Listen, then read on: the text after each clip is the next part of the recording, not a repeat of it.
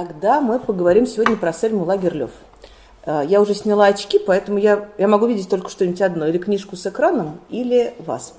К сожалению, вас я больше не вижу, поэтому в случае чего как-то мне сигнализируйте. Э, это вот совсем маленькая Сельма Лагерлёв. Вот все картинки, которые я сегодня буду показывать, это э, такая вклейка из двух книжек, которые вышли в издательстве «Корпус». Э, они назывались э, «Марбака» и «Девочка из Марбаки», и вот эти картинки были там. Э, и надо сказать, что еще несколько лет назад наша беседа вообще имела бы мало смысла, потому что доступны человеку были в основном пересказы, ну, или там один перевод чудесного путешествия Нильса Хольгерсона и дореволюционные более-менее издания – но как раз сейчас такой счастливый момент, что я буквально могу выступить э, рекламным агентом и показать вот этот вот э, два тома из вышедшего четырехтомника Лагерлев. Я правильно в ту сторону все показываю или не в ту? нормально. Э, и только что вышел новый перевод э, саги о Йосте Берлинге и полный тоже перевод Нильса Хольгерсона, Сергея Штерна. Я сама их еще успела только полистать, но такие вот новые полные переводы. Поэтому сегодня наш разговор тем самым имеет некоторый смысл. Значит, Сельма Лагерлёв родилась в 1858 году. Она родилась в, вот в этом доме, который назывался Мурбака. Он находился и находится по сию пору, только стал теперь он уже музеем в Вермланде, в такой, ну, в провинции Швеции – это была большая семья, вот она. Э, и отец Сельма Лагерлев, который вот он у нас здесь такой,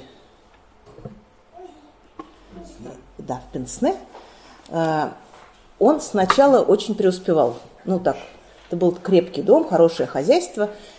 И это вообще был период такого расцвета шведского, шведской экономики, шведского бизнеса. Всем жилось очень хорошо. Значит, э, всем, кроме маленькой Сельмы, потому что она родилась с некоторыми проблемами с ногами, в три года перестала ходить и в девять лет только э, смогла ходить снова. И это, конечно, наложило сильный отпечаток на всю ее жизнь. Э, и сейчас мы потом ее немножко лечили, сейчас скажу об этом чуть позже, но, в общем, она на всю жизнь осталась такой вот девочкой-хромоножкой. Вот она, значит, в свои юные годы. Вот вот здесь вот, это церковь, к которой они были все приписаны, их приход, и здесь же могила отца и вообще всей семьи. Вот так вот выглядела Сельма э, сразу после окончания э, учительской, значит, закончила такой высший колледж для учителей.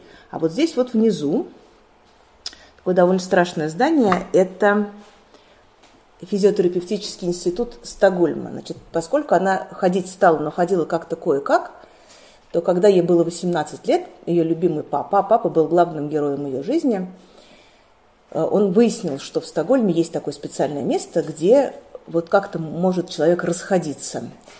Э, и отправил ее туда. И для этого случилось такое страшное событие. Значит, к этому времени э, шведская экономика стала уже как-то впадать в некоторый упадок – особенно провинциальная экономика.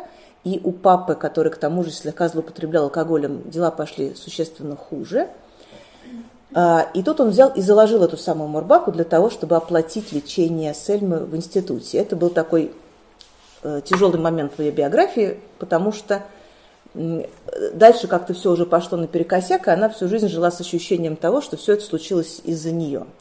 А этот институт, он, в общем, Такое было довольно пыточное место, поскольку э, никаких каких-то... Самые прогрессивные методы были довольно жестокие в отношении людей, которые там, значит, лечились. Она провела там год, она э, стала ходить сильно лучше, но всегда уже ходила дальше с палочкой. А дела в Мурбаке шли все хуже и хуже тем временем. Вот с тех пор, как ее заложили, совсем хорошо они уже никогда не пошли. Значит, Мурбак была таким каким-то сакральным совершенно местом для Сельмы Лагерлёв. Она там с ней происходило при этом все самое прекрасное. Вот э, те, кто читали или прочитают эти самые э, книжку Мурбака и девочка из Мурбаки, это ее э, очень поздние мемуары, воспоминания о жизни в этой самой, в своем отчим доме. Это удивительная какая-то такая смесь каких-то преданий, историй, сказок, Э, сначала Сельму растила бабушка, потом ее бабушка умерла, эту роль такой сказительницы местной заняла тетя, и Сельма росла все время с какими-то вот такими народными или какими-то местно чтимыми преданиями, э, и считала вообще, что это такое самое лучшее место на земле. И вот, значит, эта молодая девушка, она сначала выучилась на, на учительницу. Значит, это все это уже 80-е годы, 1880-е годы. Э, дело происходит в Швеции, стране лютеранской, такой э, довольно патриархальной в этот момент.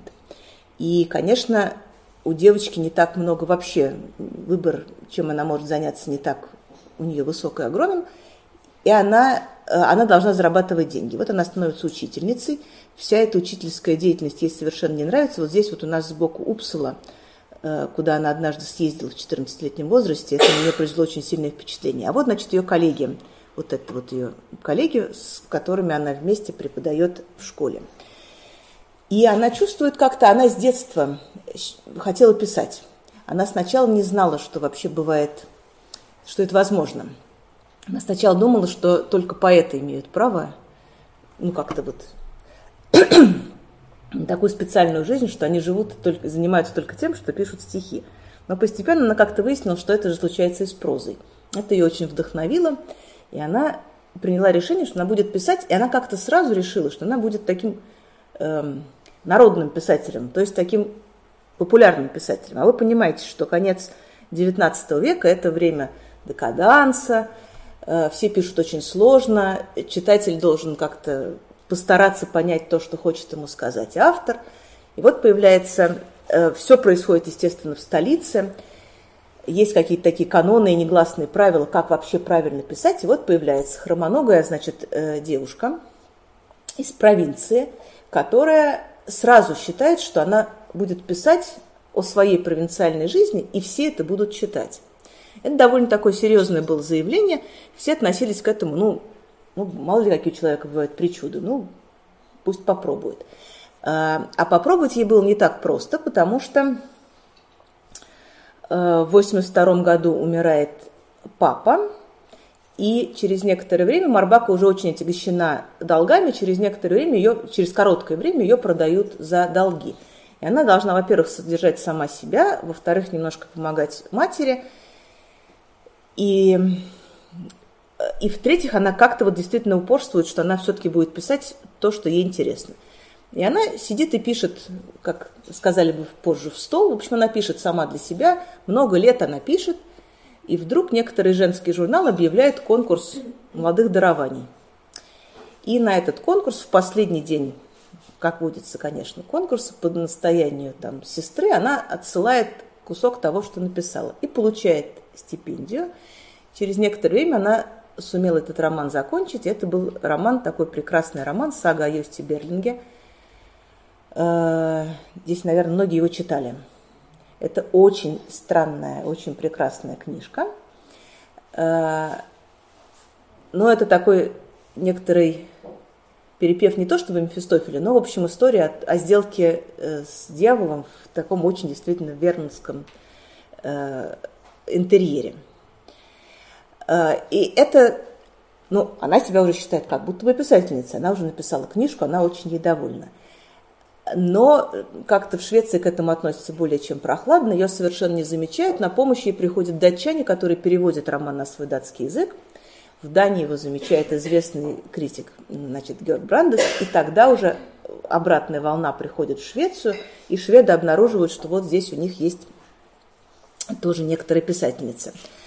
Э, и дальше ее судьба развивается довольно счастливо. Она э, получает подряд две стипендии, которые дают ей возможность, наконец, уйти с этой самой преподавательской работы и уже писать. И э, примерно же в это время она знакомится, вот это я потом покажу, это вы, наверное, знаете, это ее бывший. Она знакомится вот с этой вот своей подругой Софией Элькон, вот с этой прекрасной дамой. И они вместе совершают путешествие в... Они едут, э, значит, на восток, в, в Израиль, в Палестину. И это производит очень сильное впечатление на Лагерлёв. До этого она уже была на Сицилии.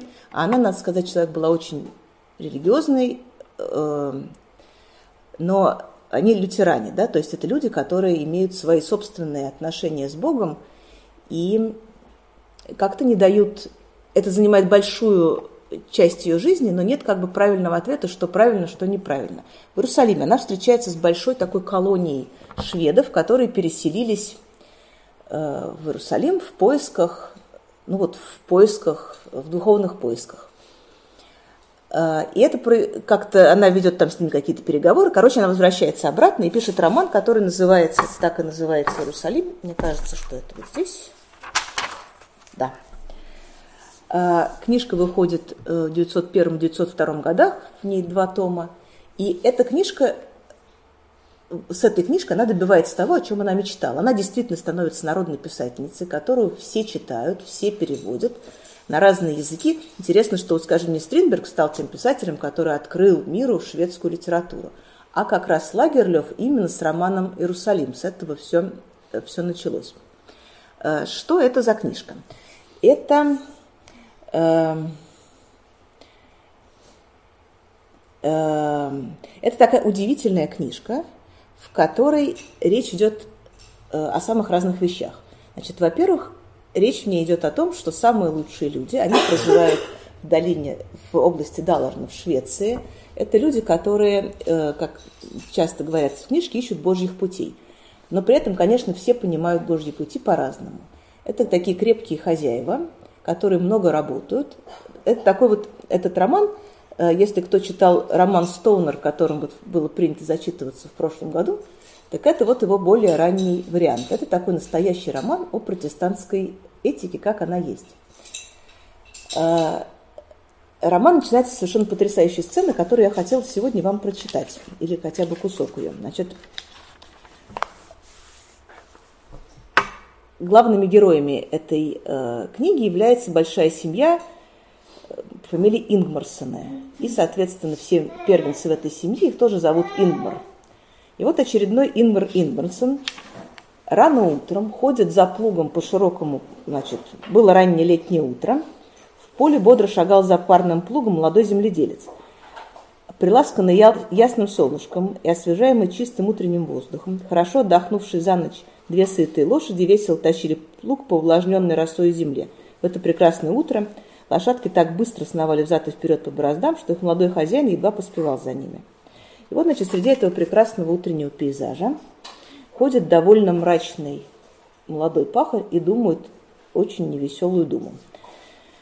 А, никак не могу понять, от чего это временами меня находит такая тоска, словно и жизнь мне не в радость, рассуждал он сам с собой. Уж мне-то кажется, грешно бы жаловаться на свою судьбу. Двор у меня, слава богу, дом крепкий, уютный, полный всякого добра. Лошадей разного скота много, весь он хороший, молодой, здоровый и сильный. Вообще я смело могу равняться с самыми крупными богачами в округе. И свою будущность мне, как землевладельцу и домохозяину, нечего бояться. А между тем сердце и душ что-то щемит точно перед большой бедой. А, и он сначала как будто бы не знает, в чем тут дело. Потом он как-то припоминает, что его мучает э, то, что всех Ингмарсонов всегда очень уважали в округе. Это так вот принято было в Швеции, которая жила общинной жизнью, что если есть такие крепкие настоящие хозяева – Э, то как-то все на них равняются. Их всегда спрашивают, у них советы, их там выбирают церковные старосты, они выполняют всякие все общественные функции почетные, к ним приходят люди за советом. И так всегда было. И так жил его папа, и так жил его дедушка, и все так жили, а, а к нему что-то никто не ходит. И никуда что-то его не выбирают. И как-то это все странно, и он не может понять, в чем дело. И он вступает в такой разговор со своим покойным уже отцом. Он хочет с ним посоветоваться. И ему, поскольку еще жаркий день, то ему как-то начинает казаться, что как будто бы он попал в некоторое место, видимо, в рай, где, значит, рядами сидят все эти самые Ингмарсоны, а они такие очень трудолюбивые, очень хорошие люди, очень некрасивые. Основательные некрасивые люди, вот они сидят там все друг на друга похожие. А, и он приходит с ним посоветоваться. Он их очень смущен, поэтому он отзывает, значит, прямо с этой райской скамьи в сторону своего родного отца, чтобы с ним как-то приватно поговорить. И говорит, что вот что ты как-то нехорошо у меня. Тут говорит, а поподробнее, что нехорошо-то? Ну вот, что-то как-то нехорошо. И дальше так постепенно выясняется, что, в общем, действительно не все так прям хорошо. Э, что он несколько лет назад задумал жениться и взял неправильную женщину, неправильную девушку он себе выбрал. Э, потому что Ингварсон, они всегда женились между собой, как-то вступали в браки. А ему приглянулась какая-то страшная красавица на стороне, и вот он, э, значит, взял ее за себя. Она совершенно не хотела за него идти, она любила другого человека и, может быть, до сих пор любит, но вот родители сказали, что надо, тем более, что, э, что со своим возлюбленным она была уже готовилась к помолвке, но в последнюю секунду помолвка расстроилась. И вот он ее взял, ну, в крестьянском хозяйстве никогда, конечно, руки не бывают лишними, поэтому так было решено, что она уже поселится в доме, будет помогать его матери, ну, а постепенно они обязательно сыграют свадьбу, и все как положено у людей. А свадьбу они уже совсем был, должны были сыграть, но не урожай. А отец ему давно сказал, что в тот год, когда он будет э, жениться, надо заново перекрасить дом. А денег нет. Ну, денег нет, перекрасить дом, понятно, жениться никак невозможно. И вот, значит, э, жениться невозможно, поэтому, э, поэтому он стал как-то замечать, что жена ходит грустная. Ну, ходит грустная, ходит, тоже будет с ней разговаривать. Это как-то даже странно, она сама ничего не говорит, не хорошо к человеку приставать, он и не пристает. А, и э, через некоторое время Э, значит, э, да, и отец даже ему говорит, что, конечно, что вот не урожайно не сыграли свадьбу. Он говорит, что да, если бы ты взял невесту из нашего рода, то она против такого порядка ничего бы не имела, замечает отец. Да, конечно, так отец. И я хорошо видел, что Брите не по душе такая оттяжка. Но что же мне было делать, когда у меня не было в руках денег на свадьбу? Вот только за полгода перед тем пришлось похоронить тебя, потом случился неурожай. А из сберегательной кассы я не хотел брать. Положим, я понимал, что не очень-то радостно будет брить и справлять Кристине своего первого ребенка до свадьбы с его отцом. Это все так, сказал старик. Но ведь прежде всего нужно думать о расходах, а не делать их зря в плохие времена, а переждать до лучших. Все это я не раз толковал Брите, говорю я. А она с каждым днем делалась все тише да грустнее. Я думал, она тоскует по своим родителям, которых очень любила, и по своему дому. То же самое думала и мать, но была уверена, что Брита потаскует, потаскует, да и перестанет, привыкнув у нас. Вернее всего, она тосковала из-за свадьбы. Я не решался ее об этом спросить, потому что все равно не мог исполнить ее желание. Ты всегда говорил мне, чтобы я ко дню своей свадьбы заново выкрасил дом, а именно на это у меня не хватало денег. Не исполнить же твое желание я, разумеется, и подумать не мог. Так прошла у нас зима. Брита на себя не стала похожа. Я не раз думал о том, что было бы всего лучше отказаться от нее и отправить ее назад в ее родной дом. Но ведь и этого уже нельзя было сделать. Наступил май, и как-то вечером Брита вдруг исчезла. Поискали мы ее всю ночь, только под утро нашла ее одна из наших работниц. Дальше я не могу говорить, язык не слушается. Старик видит это и спрашивает, «Господи, уж не мертвую ли ты нашел ее?» «Нет, живую», — отвечаю я, и голос мой дрожит. «Так родила она, что ли?» «Да». Ребенок, задушенный ее руками, лежал возле нее. «Так, должно быть, она помешалась?» «Нет, отец, она была в здравом уме и полной памяти, а задушила ребенка в отместку мне за то, что я взял ее против воли. Если бы я женился на ней вовремя, она бы так не поступила» как созналась потом. И вот такая, значит, страшная история. И, э, ну и суд, конечно, потому что, ну, где-то убийца, понятное дело. И этот Ингмарсон-младший, он неожиданно для всех ведет себя потрясающим образом. Все все-таки думают, что по закону он, конечно, теперь может от нее отказаться, тем более, что они еще и не женаты – и ясно, что она во всем виновата. Он приходит в суд и берет всю вину на себя, объясняет, что это он себя плохо повел. Э, ей дают всего три года. И вот сегодня, в тот день, когда он пашет, пашет этот самое поле, ее должны выпустить. И он не знает, как ему быть. Потому что, с одной стороны, уже все как будто бы устроено. Уже приезжал ее отец – и он сказал, что он все устроит, что самое простое отправить ее в Америку. И где-то на пристани уже лежат деньги, чтобы она ей на, на билет на пароход, чтобы она уезжала. И там уже стоит ее чемодан. И он уже, он отец уже сказал этому Ингмару младшему, чтобы он ни о чем не думал, а искал себе, значит, нормальную женщину. И мать тоже ему говорит, что это самое простое. И сам он, в общем, понимает, что житья им здесь не будет. Ну вот как быть. И он уже не очень уверен, что он ее любит, но он очень как-то казнится чувством вины. А отец все-таки завещал ему всегда ходить Божьими путями. И вот он ходит за этим плугом и пытается понять, в чем Божья воля в данном случае, что ему надо сделать так, как, как будет хорошо. Вот он мается, мается, и в конце концов э, он едет за ней. Он забирает ее, и сначала он хочет ее отвезти на пароход. Они как-то не могут тоже толком поговорить. В общем, но как-то видно, что они все-таки испытывают друг другу какое-то чувство, им не хочется расставаться в ту же секунду. И вот в таком каком-то непонятном состоянии они заезжают в церковь. Это воскресенье, там воскресная служба. И приезжают в церковь, понятное дело, что ну, мужская и женская половина. Ясно, что она садится на скамью, рядом с ней не садится никто, даже не, значит, незамужние девушки, которым вообще-то места никогда нет, но понятно, что рядом с ней никто не садится. А, и он тогда встает и садится рядом с ней. И они не, еле дотерпливают до конца службы, убегают, быстро уезжают и приезжают домой, где мать его тоже говорит, что, что здесь ей не рада. И он уже в таком некотором отчаянии, Э, и сам он уже не рад, что он все это затеял, но уже в таком некотором отчаянии он, значит, хватает ее и говорит, что нет, мы будем вместе. Сажают ее на лошадь, они уезжают. Останавливаются там где-то в поле, пытаются выяснить отношения. Вот пока они пытаются выяснить отношения, вдруг прибегает работник из усадьбы, который говорит, что их все разыскивают, потому что, потому что приехал пастор – и хочет, и благодарит значит, матушку за то, что у нее такой прекрасный сын, и говорит, что с этого дня они будут все называть его э, Ингберсон старший, потому что он повел себя по-настоящему, взял на себя ответственность, и так, как он сделал, так правильно. И с этого дня они поселяются в этой усадьбе, и, значит, долго и счастливо живут много-много лет, э, до тех пор, пока э, рожают некоторое количество девочек и мальчику, которому делается лет 13, и в эту секунду происходит значит, следующее такое событие.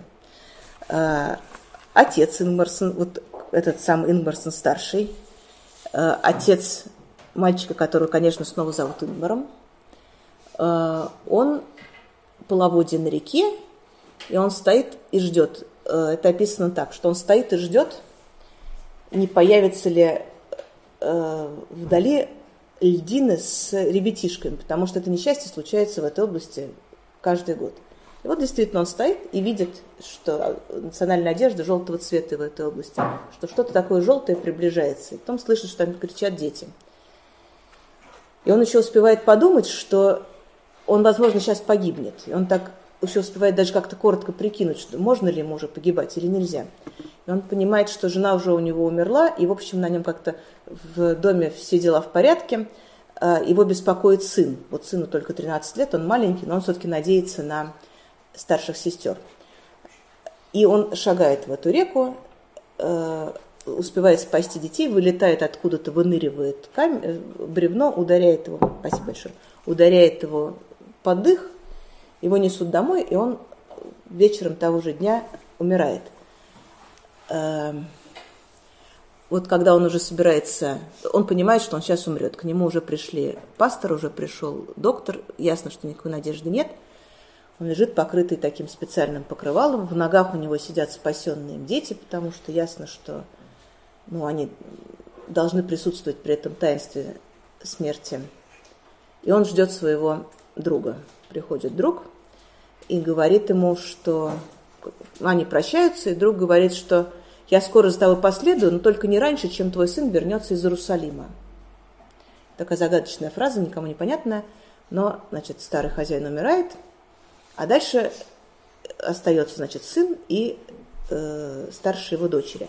А это, как мы помним, действительно конец, значит, XIX века, и э, ну, в Швеции есть строгие законы. Они сводятся к тому, что э, что у женщин никаких прав нет, все права у мужчин, и в частности вот в этом конкретном случае э, старшая его же, сестра очень неудачно выходит замуж за некого там пропойцу, который пропивает все на свете, в частности, часть наследства этого маленького мальчика. И э, потом она вторично выходит, второй раз выходит замуж. В общем, он как-то он подрастает, и тут э, выясняется, что его положение таково. Он влюблен. А, у него нет никаких средств к существованию, потому что ну, он самый младший в семье. А, и, значит, у него есть, ну вот, это называется зять Шурин, нет, деверь, что-то такое это, Шурин. А, муж сестры, Шурин. Шурин. У него есть Шурин, который, значит, которому теперь принадлежит этот самый двор. А, но у молодого человека вроде бы неплохие такие виды на, на как бы, существование, потому что ему построена некоторая лесопилка, он там может работать, он собирается построить там себе дом, и он женится, у него есть любимая девушка, он влюблен. А, и надо же такому случиться, что как раз в это время появляются значит, э, проповедники. Дело в том, что в Швеции была шведская церковь. Все автоматически были членами этой самой церкви. Она, как, ну, как это бывает, как такой институт более-менее государственный. В ней как-то нет уже ни той страсти, ни той, ни той веры, как-то все идет по накатанному, э, а людям хочется какой-то, какого-то откровения, какого-то истинного Слова Божьего. И э, тут в этом самом, это богатая, значит, область, они сначала строят такой себе молитвенный дом, где они собираются, сначала все хорошо, построили молитвенный дом, и там есть некоторый учитель, который раз в неделю всех собирает и ведет с ними такие, значит, беседы. Но время идет, и вдруг там появляются какие-то бродячие проповедники. Ну, то есть, понимаешь, бродячие проповедники. Например, в Швеции в это время появляется армия спасения. Она как раз не доходит вот до этого места, но герои в ужасе говорят, что где-то есть армия спасения.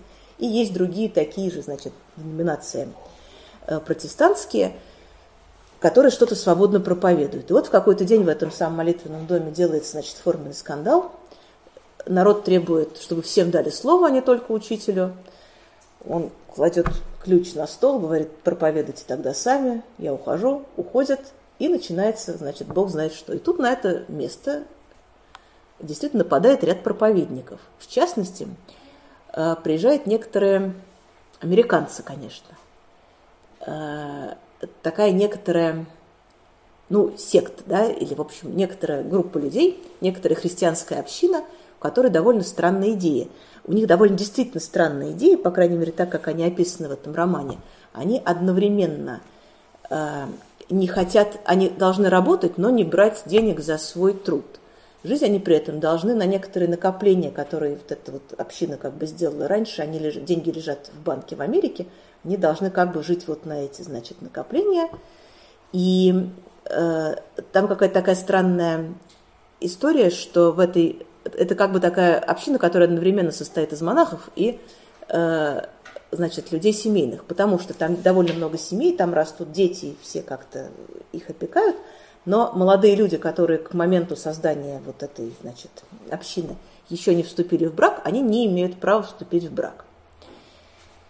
Э, и сначала к ним примыкает масса народу, потом от них все отпадают, э, и тут они все-таки решаются на нечто неслыханное – они решаются уехать совсем из Швеции, переселиться в Святую Землю, потому что их идея такая, что вообще-то человек очень грешный, ему трудно противостоять всяким искусам и соблазнам большого мира. И вот, например, ты выходишь на работу, а там тебя все время подсиживают, там какие-то, значит, э, нестроения, карьеристы и бог знает что, или на тебя слишком много работы взваливают и недоплачивают. Нехорошо.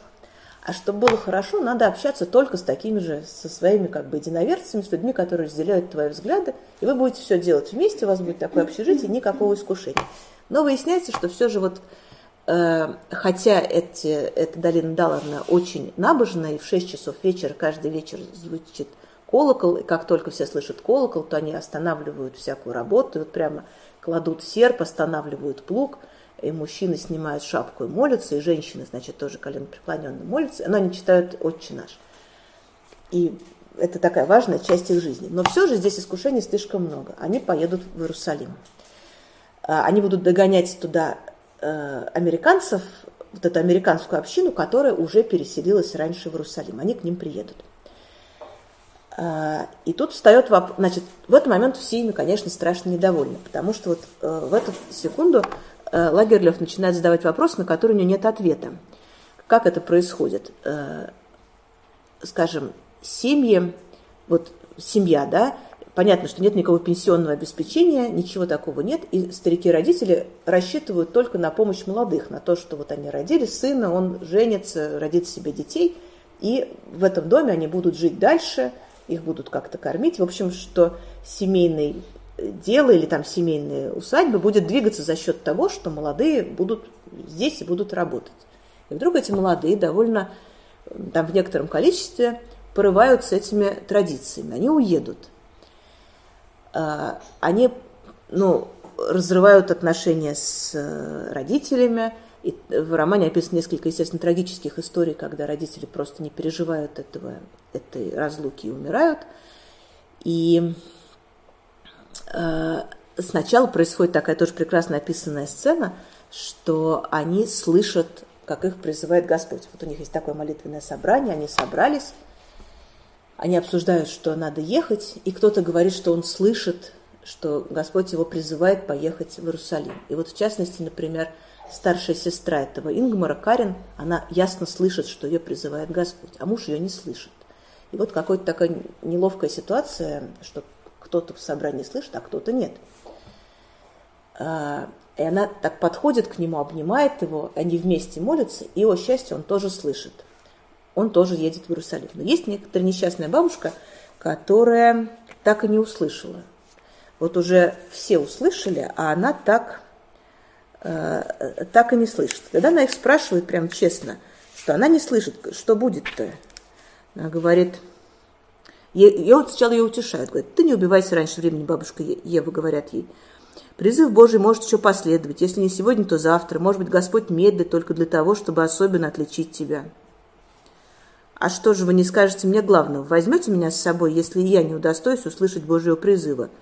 Тоном раскопризничавшегося ребенка спрашивает старушка среди своих горьких всклипаний. Успокойся, бабушка Ева. Наверное, услышишь и ты этот призыв, утешают ее. Ах, со взрывом полного отчаяния простонала она. Вы не даете мне прямого ответа, увертываетесь. Вы не жалеете меня. Как же мы можем взять тебя с собой без Божьей воли? сказал один из присутствующих, посоветовавший шепотом с другими. Ты сама должна понимать, что это невозможно. Но ты не бойся, Господний призыв будет услышан с тобою.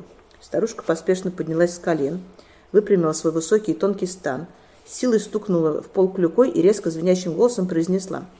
«Я вижу, вы хотите отправиться без меня и бросить меня на погибель. И это у вас называется поступать по-христиански?» Все молчат, да? Ее недавнее отчаяние сменилось сильным гневом, и она, как бывало в молодости, вся горела и пылала энергией. «Хороши вы, нечего сказать», — гремела она, сверкая своим э, глубоко впавшими, но все еще живыми глазами. «Только теперь я вас вполне разглядела и раскусила. Вы мне теперь так опротивили, что я сама не желаю быть спасенной вами. Лучше пусть заживо сгорю в огне Господнем, который в скором времени будет опустошать впавшую в нечестие, в нечестие нашу страну. Но нет, не нас, живущих по старым добрым заветам, должна постигнуть Божья кара, а вас, безбожников, готовых бросить отцов и матерей, жену и детей, свои дворы, поля и все добро, накопленное вами, вашими дедами и отцами. И это вы называете спасением души? Да вы действительно сошли с ума, как говорят о вас умные люди. Разбегаете за ложными пророками, которые обморочивают вас. А, и, ну, и она действительно говорит то, то, как оно и есть, что вся эта местность того гляди придет в полный упадок для того, чтобы переселиться, им нужны деньги. И тут происходит самое страшное. Тут происходит такая сцена, которая есть в каждом романе Лагерлёв. Нет такого романа, где бы ее не было. Аукцион, с которого продается э, двор и все имущество этого двора. И вот, значит, двор Инмарсонов, который там 300 лет у них стоит, богатый и прекрасный, он пойдет с молотка. Потому что у этого Ингмара-младшего у него есть некоторая сумма денег. У него есть 20 тысяч, которые он там взял в долг или что-то заработал. Но в округе рыщут такие некоторые акционерные общества. Это такие вот современные девелоперы. У них очень плохая слава. Они скупают все дворы, все разоряют, нарушают все и делают из этого, значит, делают на этом деньги. Совершенно не заботясь о том, чтобы все это как-то двигалось дальше. И они дают 40 тысяч а 40 тысяч у него нет. И вот в эту секунду как бы такой Божий закон и человеческий вступает в явное противоречие, потому что все понимают, что по закону, э, ну, по закону они имеют на это право. Действительно, как бы двор принадлежит этому самому Шурину, он хочет так, он имеет на это право. Но все понимают, что это совершенно как-то не по-людски, что этот младший Ингмар останется вообще ну, безо всего. Там, без денег, без двора, безо всего. И вот он, значит, начинается этот аукцион. Это страшное совершенно дело, которое сейчас мы э, чуть-чуть прочитаем.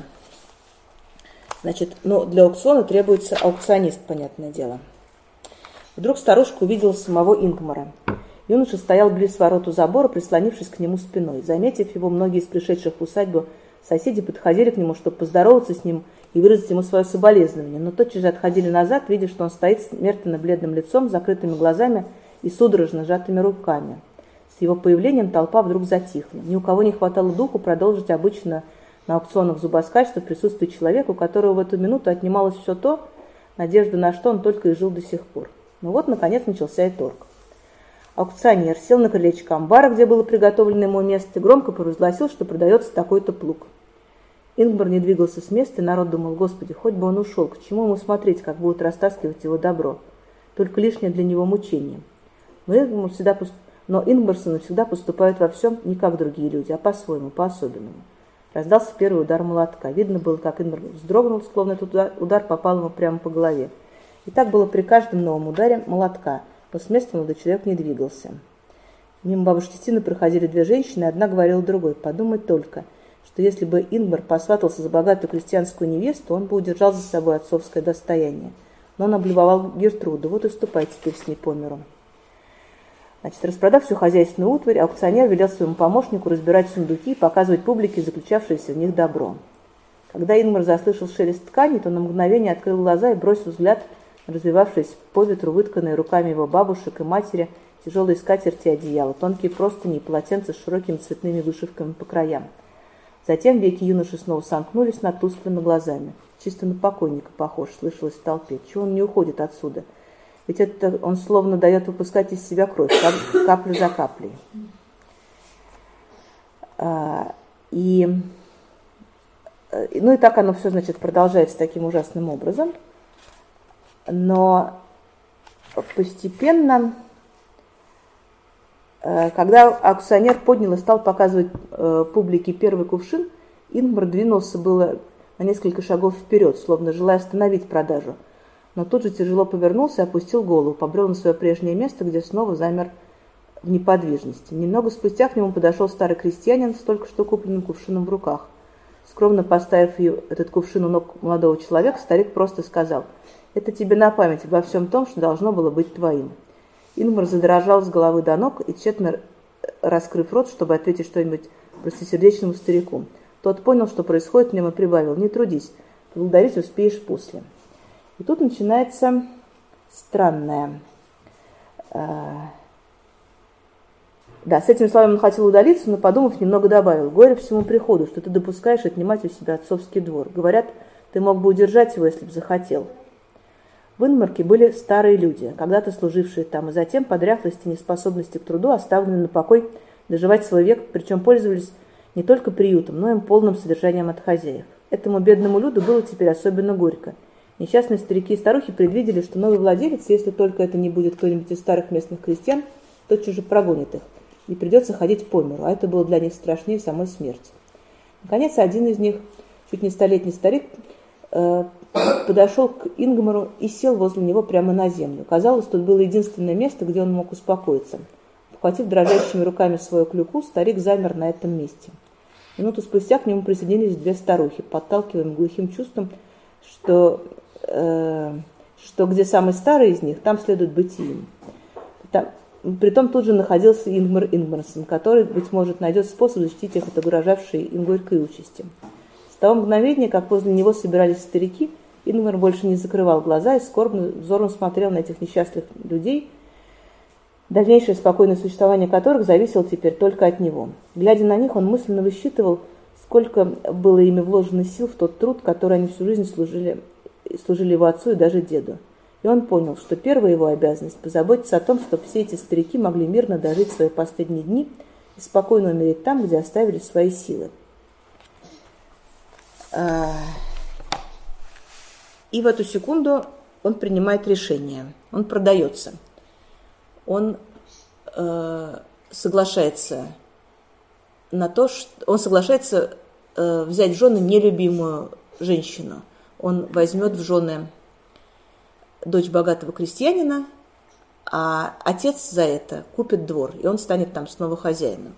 И он так делает. И он подходит, э, и он, э, и все его, значит, и сделка состоялась. Сделка состоялась, а он совершенно, ну, ни жив, ни мертв. Он совершенно не знает, что ему, что ему делать.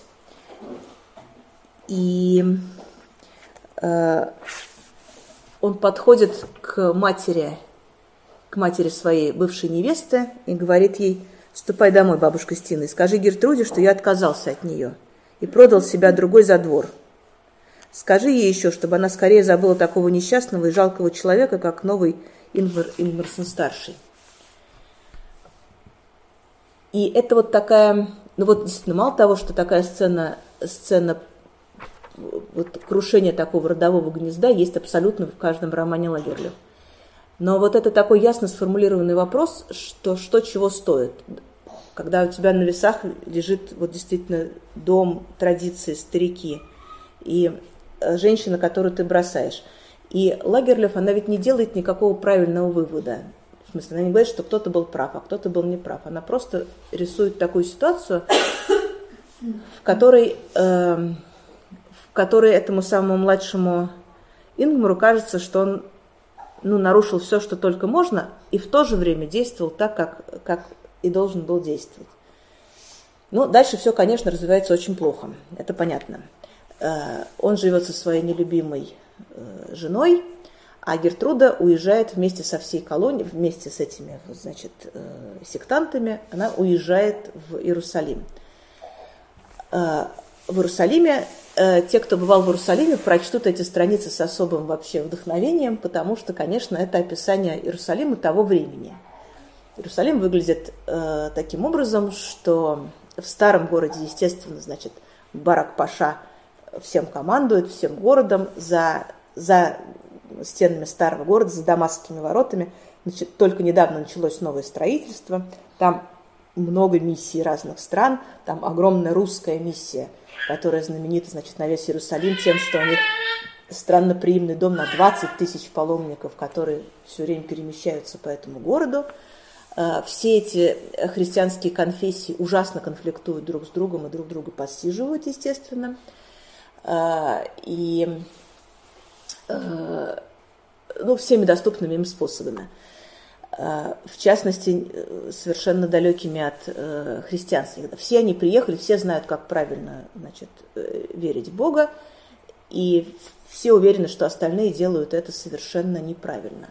Но вот против этой, этих, вот этой группы, эти называются гордонцы, потому что ими командует мистерис Гордон. И вот они, значит, все эти гордонцы, они поселяются очень удачно сначала в доме Барака Паши, э, значит, правителя Иерусалима. Там огромный дом, всем там есть место. И тут же о них расходятся страшные слухи, которые достигают даже Швеции. Значит, известно, что они не разрешают молодым людям жениться, и известно, что они не берут э, денег за свой труд. Значит, понятно, чем они там все занимаются. Очевидно, что это какое-то такое, в общем, страшные оргии, которыми они все там предаются. И про них расходятся страшные слухи. Э, дело доходит до того, что слухи доходят до Барак-Паши. И вот он едет разбираться в этот дом, то есть он едет не разбираться, он едет их немедленно всех выселить, потому что ясно, что это совершенно недостойные люди. Он едет, с ним едет какой-то его там советник, который э, уговаривает его как-то не принимать так все близко к сердцу и говорит, ну ты знаешь, как эти христиане все друг на друга наговаривают. Им ни в чем нельзя верить, пойдем все-таки разберемся. Но они приезжают, и действительно он видит, что там все-таки порядок, дети учатся, э, принимают больных, все работают, просто не берут денег. В конце концов он как-то с, ними смиряется, дружит даже, и вот они, значит, там живут. Они там живут, но э, климат для них ужасно тяжел. Они все время болеют, значит, на весь Иерусалим в эту секунду нет никаких, вообще никакой воды. Э, еще давным-давно, значит, в древних войнах – Э, колодцы, которые были за стеной старого города. Раньше там были колодцы, там были прекрасные сады. При наступлении неприятеля все эти колодцы забили, вся растительность умерла, и теперь там нет никакой воды, кроме дождевой, которую собирают в цистерны. Вот, значит, все лето, э, страшное солнце, все выжжено, воды нет, э, они ее процеживают, охлаждают в подвале, но все равно все болеют, в общем, болеют и умирают. И вот к ним еще добавляются шведы. Шведам это вообще совершенно не, не по силу такая жизнь. У них такой начинается прямо самый настоящий мор. Э, и там есть такие страшные сцены в этом романе. Например, там есть такая очень страшная сцена, как, э, как э, один из отцов, один из отцов, этот самый Шурин – Шурин, э, нашего главного героя Ингмара, у него умирает э, младшая трехлетняя девочка. Он страшно переживает. А это весна, и цветут, э, и появляются везде полевые цветы. И появляются везде полевые цветы, и все, весь Иерусалим идет их собирать, потому что это главный, как выясняется в тот момент, был главный подарок всем, значит, во всех странах. Они сушат, они собирают цветы, они сушат, делают открытки, это такой главный иерусалимский сувенир. И вот э, этот самый Халвар набирает тоже цветов и идет отнести их своей девочке Гретти. Он приходит и выясняет, что, э, что американцы продали свое кладбище, на котором похоронена девочка, немцам, потому что немцы будут строить там э, э, этот самый госпиталь. И все могилы разрыты, в общем, все гробы выкинуты оттуда. Он берет этот свой маленький гробик, находит его там в этой куче, несет. Ну, естественно, он приходит домой и уже э, всю дорогу он терзается тем, что, видимо, он сделал неправильный выбор, что он, видимо, не так услышал, э, что говорил ему Господь. Потому что э, он считал, что, что он слышит его совершенно, понимает правильно, что, чего хотел от него Господь, а, видимо, он ошибся. Не может такого быть, чтобы Господь действительно хотел привести его сюда со всей семьей, так, чтобы у него умерла дочка, а на родине был разорен двор. И с этими страшными мыслями он приходит к дому, и там же он и умирает на пороге. А, а вся община собирается. Сначала шведы собираются – и они говорят, что, наверное, все-таки это совершенно им не по силу. Наверное, они как-то не так услышали, чего хотел от них Господь, потому что они обидели всех близких людей, и здесь жить они не могут. И, наверное, надо собираться обратно. И вот в этом молитвенном зале собирается вся эта большая община, и все уже готовы к тому, что шведы сейчас скажут, что мы не можем, мы уезжаем. И тут э, старшая сестра Ингмара, вот эта вдова, которая потеряла теперь и маленькую девочку, и мужа, берет слово и говорит, что она не слышала ничего такого, что когда они ехали сюда, она слышала глаз Господень, а сейчас она ничего не слышит, поэтому они должны остаться, они остаются.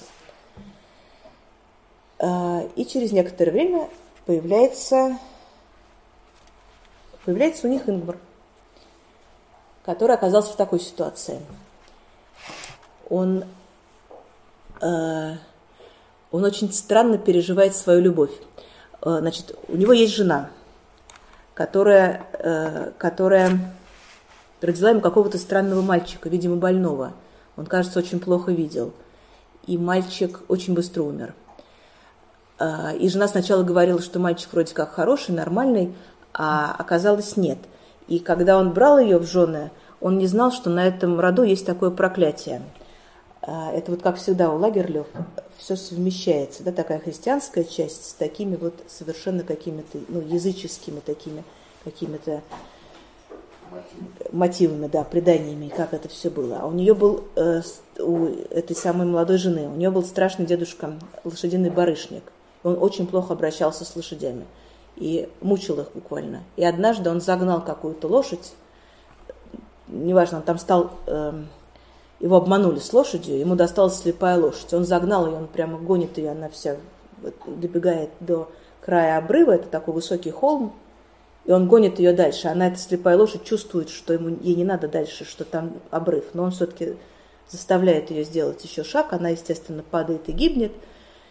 И этот холм с тех пор называют скорбным, а на роду теперь проклятие, что все девочки в этом роду очень э, красивые, прекрасные и замечательные, но они всегда рожают слепых, слабоумных мальчиков. И это так всегда повторяется из рода в род. И э, Аинмар этого не знал, хотя это знал как-то вся округа. Но он не знал, потому что он был влюблен совершенно в другую девушку, он вообще как-то не обращал на всех остальных внимания, и, конечно, это прошло мимо него. И вот теперь, э, и вот теперь он понимает, что, наверное, самое правильное ему будет от этой несчастной женщины отказаться и уже уехать от нее и вернуть ее родителям, потому что вот ровно как его отец в свое время, он как-то только навлек на нее беду, что теперь она потеряла ребенка. И уже э, объявлено, что они, как это бывало, значит, по древнему закону шведскому, что они разделены от ложа и питания, то есть они как бы ведут раздельное хозяйство и раздельное проживание, но они так должны провести год. А он едет в Иерусалим, потому что у него там его бывшая любовь. Ну и, как вы понимаете, а любовь в этом романе вообще очень странно устроена. При том, что Сельма Лагерлёв была очень страстная женщина, и о ее личной жизни даже снимают фильмы. Но любовь здесь как-то работает почти что как реостат. Она как-то так подкручивается, то сильнее, то слабее. И вот так человек живет, что прям вот она стала сильнее, потом слабее, и ничего не происходит. И вот в этой общине, куда попала, значит, Гертруда, э, у нее, конечно, уже тоже есть молодой человек, который за ней ухаживает, но они знают, что им нельзя быть вместе, поэтому у них такие очень платонические отношения, там он ее как-то провожает и опекает, ходит за ней тенью, потому что она все время, она потому что по утрам ходит на Масличную гору, она твердо уверена, что она на днях увидит, встретит Христа, а он как-то боится, что с ней что-нибудь случится и провожает ее. И э, да, дела вообще не идут все хуже и хуже. Денег-то они за работу не берут, поэтому мало того, что у них, значит, такой мор там постоянный, к тому же еще им не на что жить буквально. Вот появляется этот самый Ингмар, который надеется здесь, в Иерусалиме, как-то понять, как ему правильно поступить. Вот теперь уже он наворотил такого, что уже как-то две женщины за ним, и обе несчастные, а он все это делает для того, чтобы как-то следовать, ну, здесь делать все правильно, как как заповедовал Господь. Вот он делает как бы все правильно, а получается все неправильно. Он хочет в святом городе разобраться, как все-таки правильно. Ну и э, конкретно в этом романе все-таки э, Лагерлев не знает, что с ним делать, и в конце концов все заканчивается очень хорошо. Это роман со счастливым концом. Не такое частое дело у Сельма Лагерлев. Потому что, конечно, в конце концов э, он выясняет, что все-таки он с этой Гертрудой, что они все-таки уже друг друга разлюбили, а у, у нее есть молодой человек. Жена его тем временем, оставшаяся одна, выясняет, что она беременна, а он об этом не знает. В свой срок она рожает ребенка и не хочет ему говорить, не хочет сообщать мужу, что это его сын. Она уверена, это снова мальчик, она уверена, что у нас первые дни даже его не кормят, потому что Э, какой-то страшный уродец, какой-то маленький хлипкий, страшно уродливый. Она даже говорит э, няньке, что забери его от меня. Но та, конечно, там через пару дней подкладывает ей его обратно, начинает ее кормить грудью. И, э, но он такой страшненький, что она никак-то не может поверить, что это нормальный ребенок. А, ну а потом все-таки выясняется, что он совершенно нормальный, и, а страшненький, потому что Ингерсоны все страшненькие, он просто в, эту, в этот род, нет ничего страшного. Э, и роман заканчивается такой сценой, совершенно зеркальной к сцене, э, к сцене смерти вот этого отца его, что его приятель, которого, конечно, тоже зовут Ингмар, он, он умирает. И он хочет, чтобы, чтобы ему тоже, его накрывают тем же, значит, покрывалом, которым было укрыто. И вот уже здесь тоже сидит пастор, и тоже сидит доктор, и уже ясно, что все плохо. Нет младенца как, как, потому что у того-то сидели дети в ногах, и он вспоминает, что где-то в усадьбе есть младенец, младенца приносят, э, а мать его так еще и не призналась отцу, что это его ребенок. Ну и, в общем, вот, конечно, над этим умирающим это все совершается, ребенка крестят, э, выясняется, доктор сообщает, что ребенок, значит, нормальный, и эта молодая семья с этим ребенком ясно будут жить дальше счастлива. И э, в этом романе, когда Сельмер Лагерлёв в 1909 году вручили Нобелевскую премию, вот он, этот счастливый момент, нет, не здесь, а вот здесь, э, она была первой женщиной, которой вручили Нобелевскую премию. Вот так она выглядела в этот счастливый день. И вот, значит, король на этом вот самом черно-белом рисунке король вручает ей премию. Она э, там такая была сложная формулировка, за что именно, но по сути своей ей вручили за такое описание э, как бы духовной стороны жизни, э, очень большой регистр в описании персонажей и вообще всего, что происходит в жизни, и за красоту этого описания. И вот этот роман «Иерусалим», в нем есть вот как раз все, что, что сказано в этом описании. Но, значит, интересную речь произнесла Сельма Лагерлёв, когда ей вручали эту премию.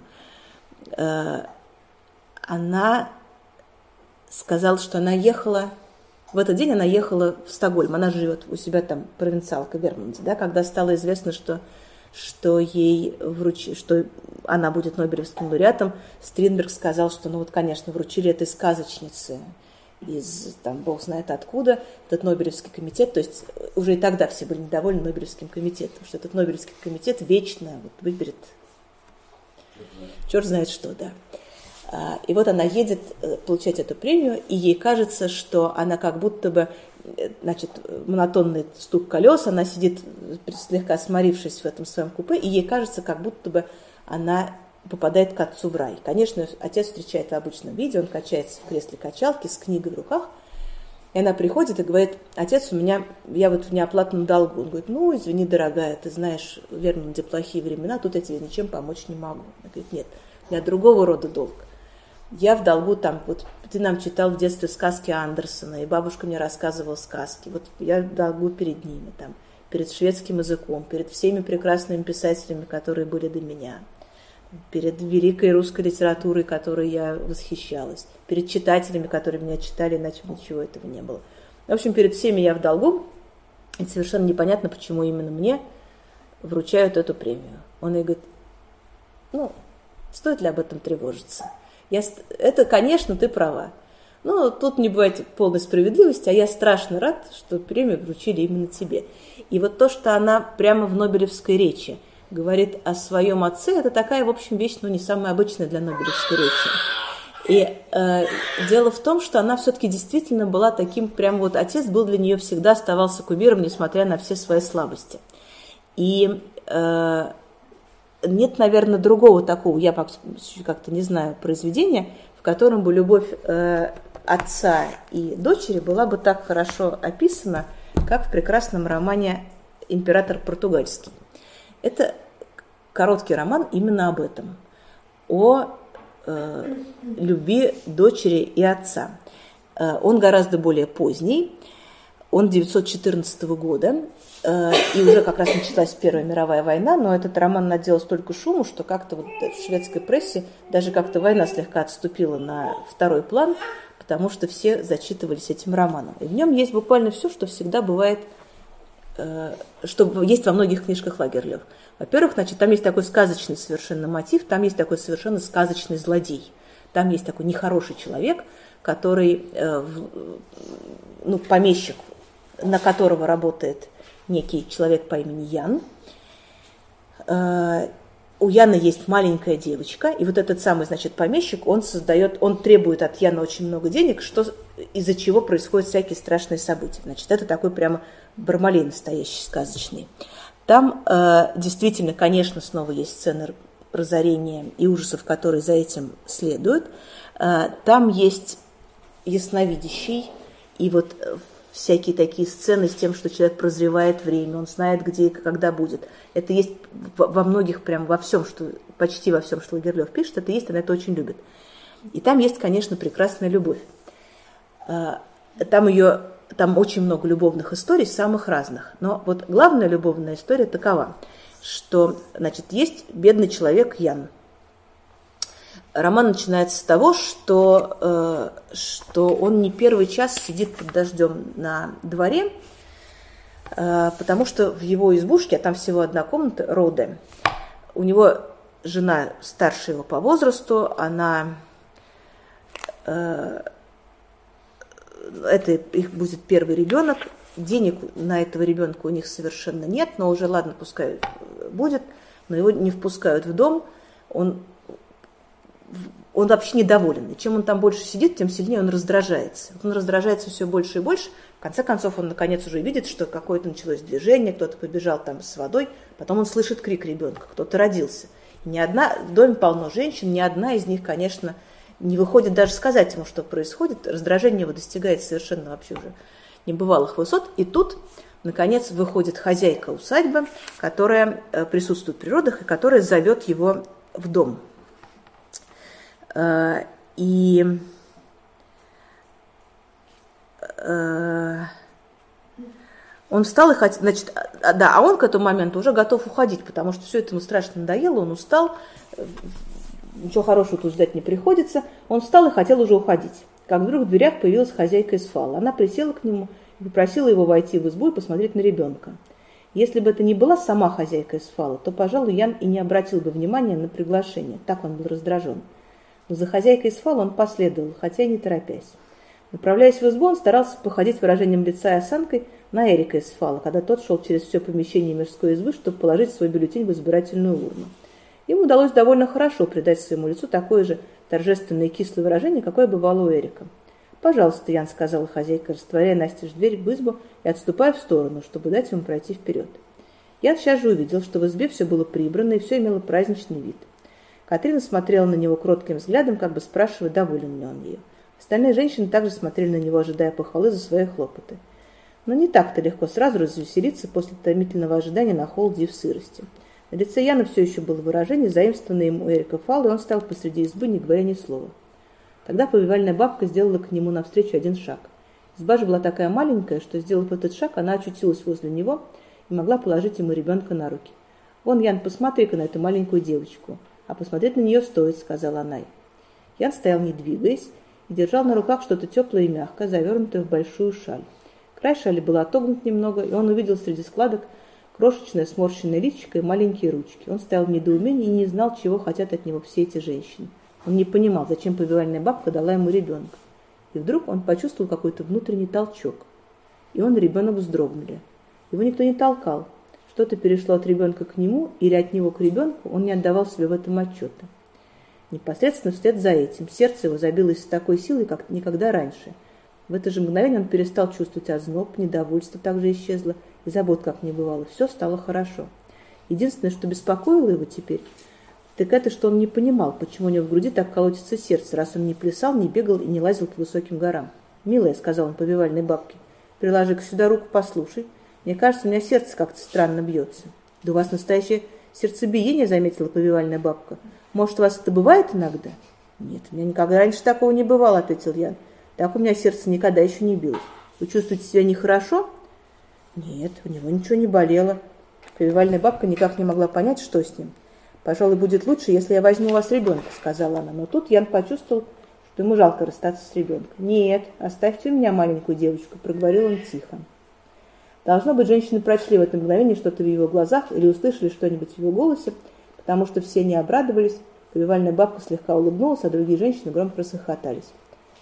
«Разве вы до сих пор еще никого не любили так, что у вас делалось сердцебиение от любви, Ян?» – спросил повивальная бабка. «Нет», – ответил Ян.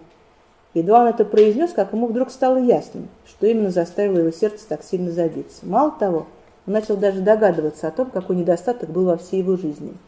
Люди, которые не чувствуют такого, не чувствуют своего сердца ни в горе, ни в радости, не могут считаться настоящими людьми. И он очень полюбил свою девочку – и он ведет себя совершенно как не принято в то время. Он ходит с ней на прививки, он носит ее на закорках в школу, когда она подрастает. Он всегда при ней. И девочка отвечает ему взаимностью. Они всегда вместе. Так что, когда девочка идет в первый класс, э, там делается вдруг такое испытание.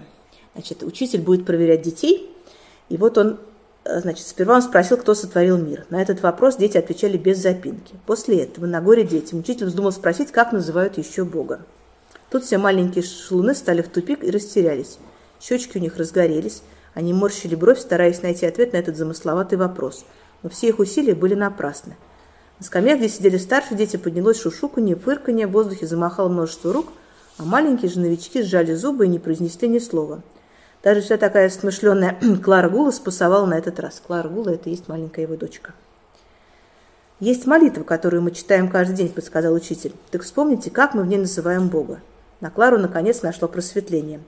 Она поняла, учитель хотел, чтобы они ответили, что Бога называют Отцом. Она быстро подняла руку. «Ну, Клара Гула, как же мы называем Бога?» – спросил учитель. Клара Гула встала из-за парты, щечки ее пылали, крошечная косичка стояла дыбом на затылке. «Мы называем Бога Яном», – ответила она громко и ясно.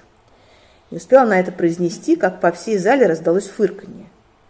Господа, члены школьного совета, родители, дети все улыбались. Даже учитель не мог удержаться от улыбки. Клара Гула вся вспыхнула, на глазах у нее выступили слезы. Тогда учитель постучал по столу и крикнул «Тише!». Когда наступила тишина, он сказал несколько слов, чтобы объяснить недоразумение – Само собой разумеется, Клара Гула хотела сказать, что Бога мы называем Отцом, сказал учитель. Но вместо этого она сказала, что Бога называют Яном, потому что ее отца зовут так. Но это не должно вас удивлять. Право не знаю, есть ли среди вас еще кто-нибудь, у кого был бы такой хороший отец, как у этой маленькой девочки. Я не раз видел, как он стоял перед школой в дождь и холод, ожидая свою дочь. Я видел, как он приносил ее в школу на руках когда во время вьюги непогоды дороги становились непроходимыми. А потому нет ничего удивительного в том, что она сказала Ян, когда хотела назвать самое дорогое для нее существо на свете. И так они живут душа в душу до ее 18 лет. И вот ей делается 18 лет, и тут этот злодей, о котором мы говорили раньше, э, там умирает старый хозяин, и злодей становится хозяином значит, усадьбы, к которой они приписаны.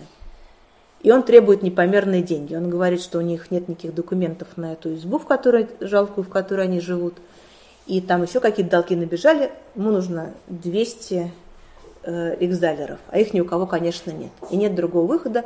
Клара поедет в город, эти деньги заработает.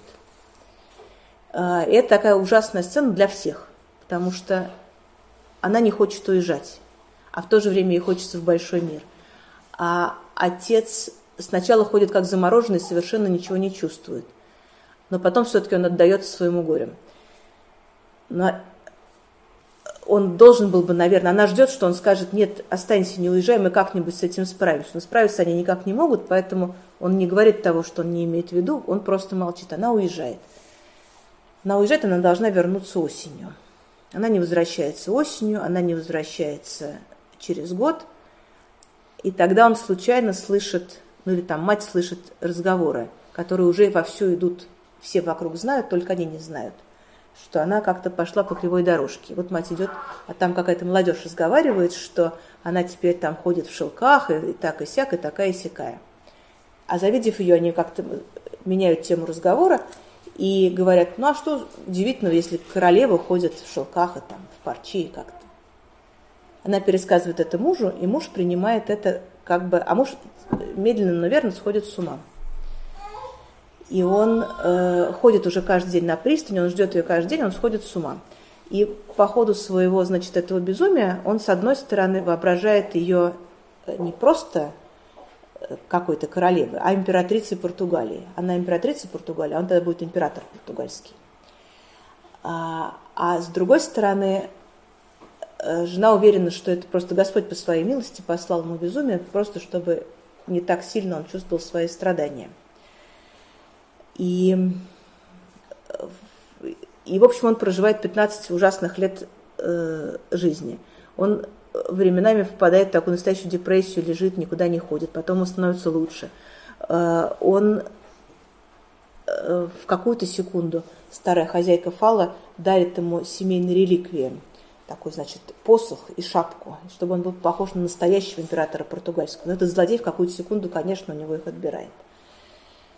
Э, и он придумал речь, с которой он обратится к своей, значит, императрице, когда она приедет. И все уже знают ее наизусть, потому что он много раз ее всем рассказывал.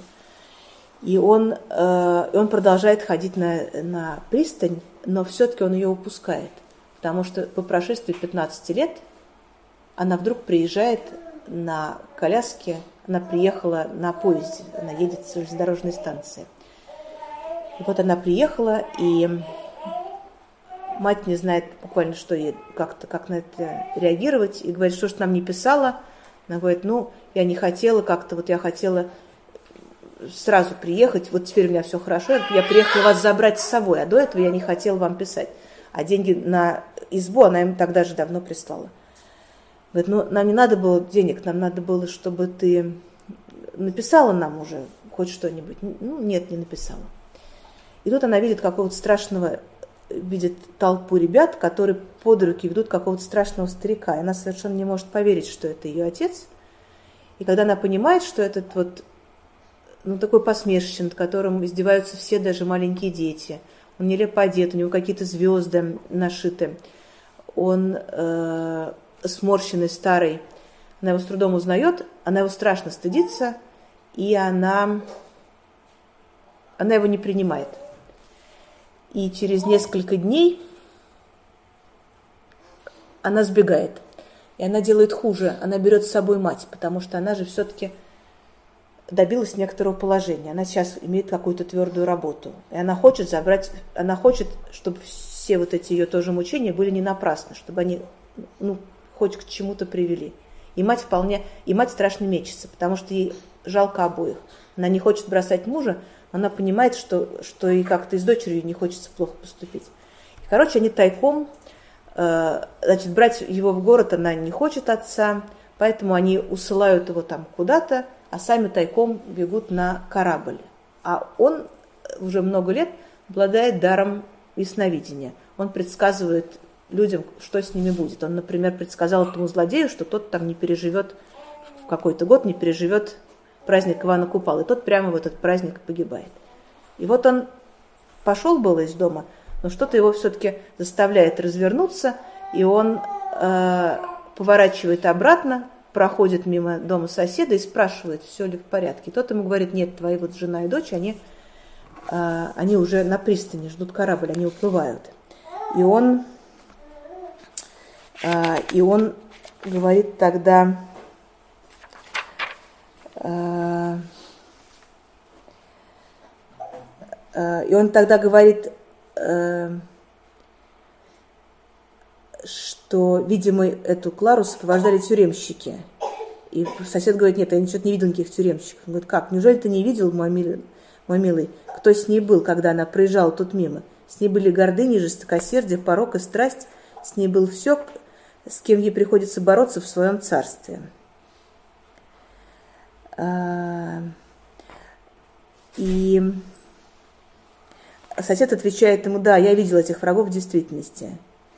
Но я сейчас же раскаялся в своих словах, говорит сосед, потому что Ян залился горючими слезами. Милый мой сказал, молись Бога, чтобы он спас мою девочку от всего злого. Мне все равно, что будет со мной, лишь бы она спаслась. И он хочет ее спасти.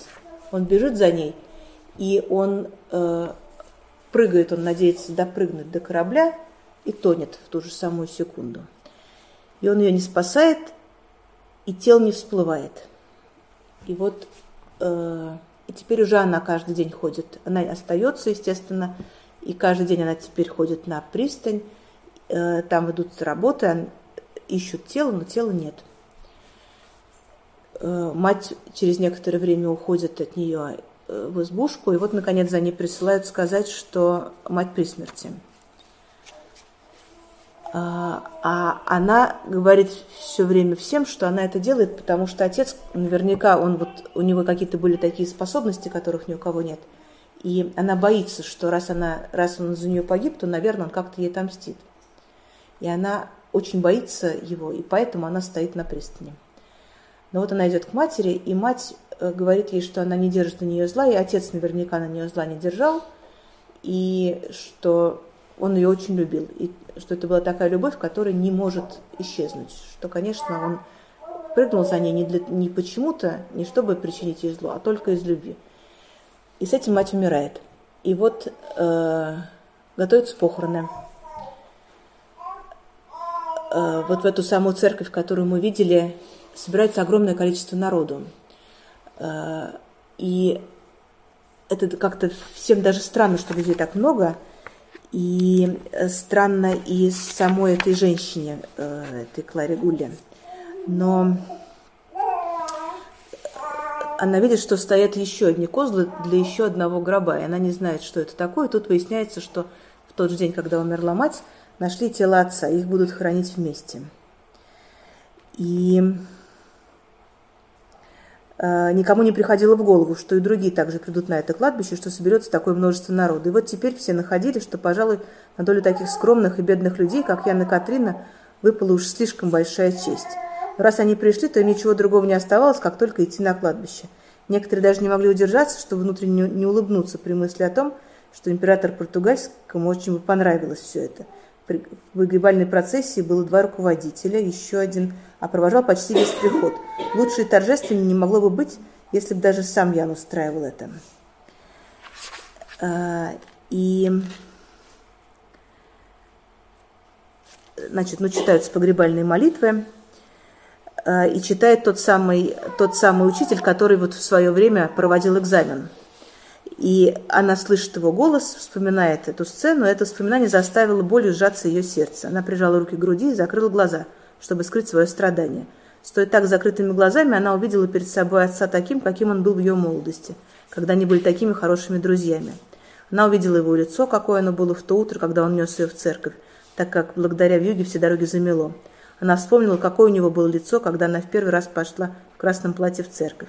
Кажется, трудно было себе представить, что у кого-нибудь другого человека лицо могло сиять таким безграничным счастьем и такой добротой, как у Яна.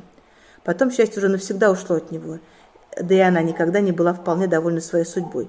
Она старалась удержать в своем воображении образ отца, это приносило ей облегчение. Она вдруг почувствовала, как ее сердцу прилила могучая волна любви. Ведь этот образ, который она видела перед собой, желал ей только добра. Разве ее можно, разве ее можно было бояться?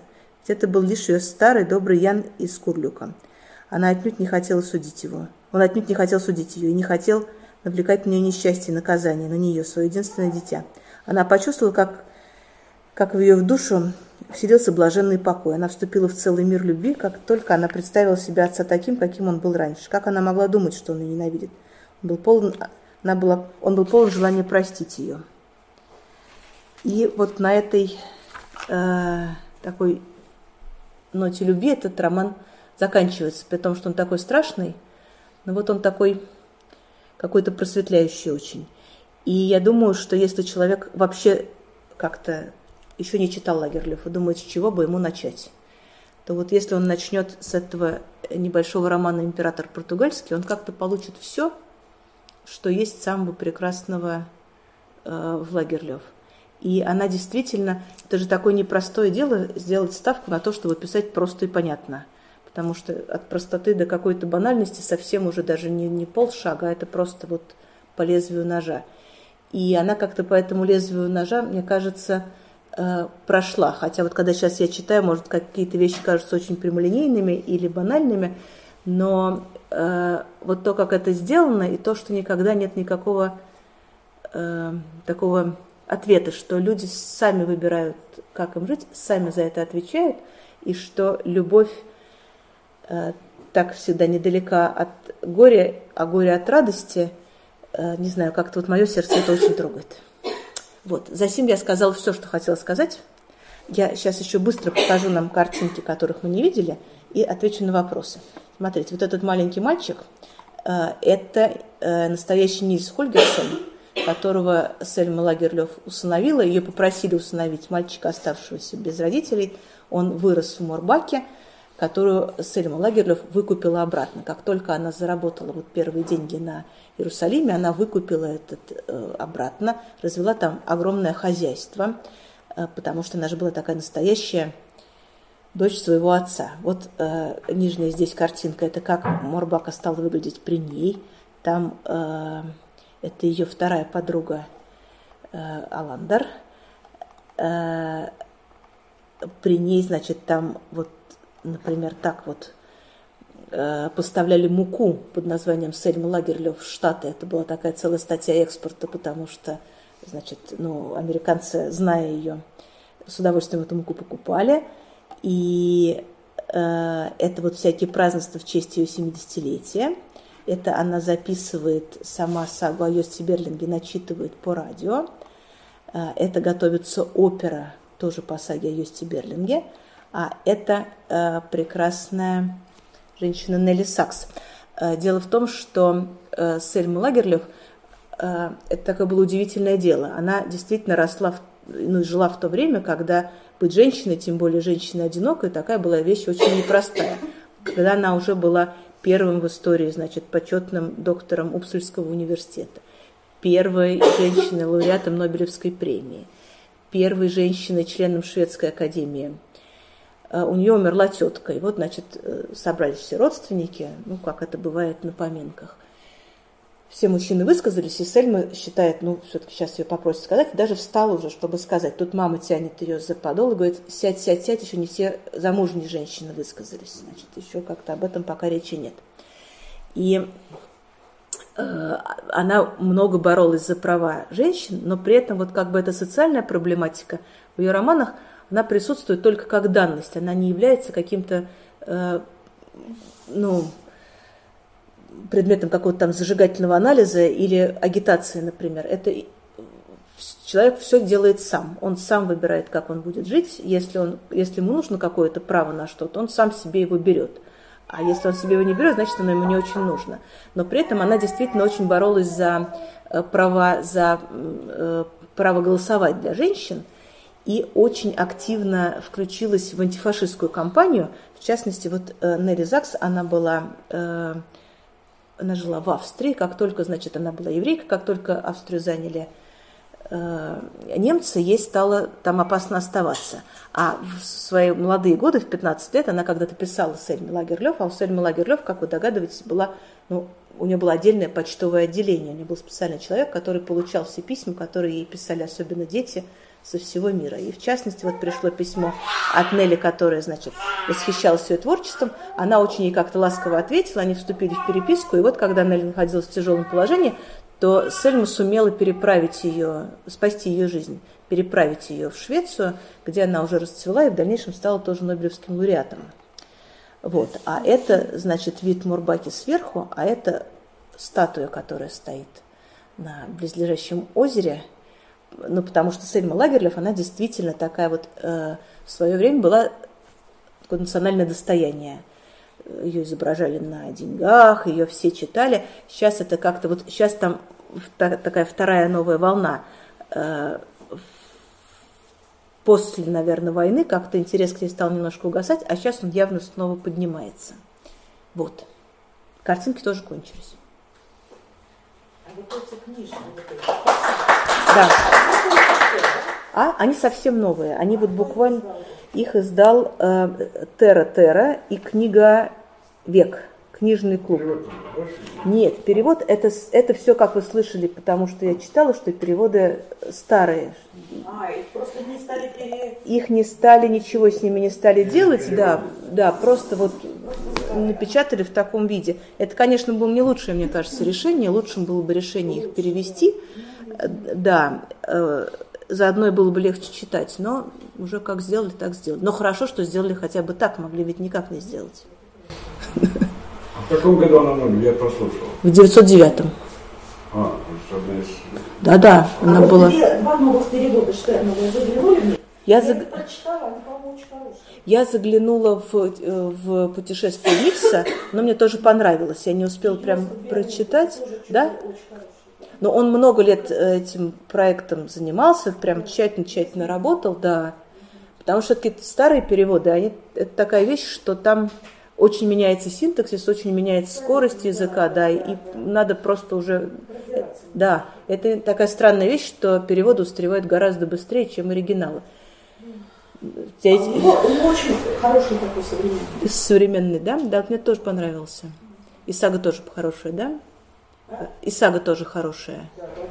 Да, вот. Скандинавистов вообще-то мало. Скандинавистов полным-полно. Где? В России? Да. Много? Да.